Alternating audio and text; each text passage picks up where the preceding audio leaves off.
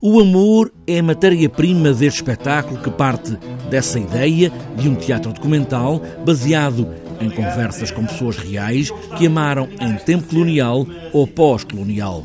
Soldados que tiveram amantes negras ou mulheres brancas que se apaixonaram por guerrilheiros negros, amores pós-coloniais. É um espetáculo com criação da coreógrafa e bailarina checa Teresa Avriskova e de André Amálio. Nós tentamos olhar, no fundo, para como é que as relações amorosas eram condicionadas pela, pelo colonialismo, pela estrutura do colonialismo e como é que ainda hoje essa estrutura de pensamento ainda se mantém e continua a condicionar os casais uh, e as suas relações amorosas hoje. Isto é o nosso ponto de partida. Nós encontramos o amor numa jukebox em Lourenço Marques.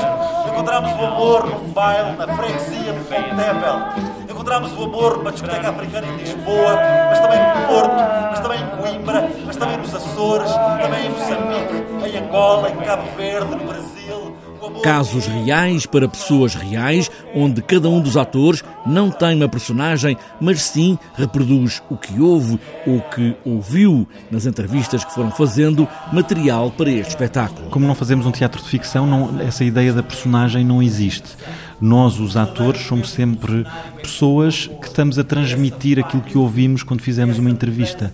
Uh, estamos a, os testemunhos estão gravados, nós usamos headphones e estamos mesmo durante o espetáculo a ouvir as vozes das pessoas e tentamos reproduzir aquilo que elas nos disseram. O amor como material político e utópico, palavras que confessam o amor, momentos de movimento entrelaçados com as palavras que a coreógrafa checa Teresa Avriskova quis colocar em cena. Nós ouvimos primeiro os testemunhos, nós uh, mesmo fazemos essa pesquisa e o movimento e a coreografia vai deste, deste tema. Foram as palavras e as memórias que criaram o movimento e o som com este cruzar de momentos de arquivo com testemunhos de pessoas reais.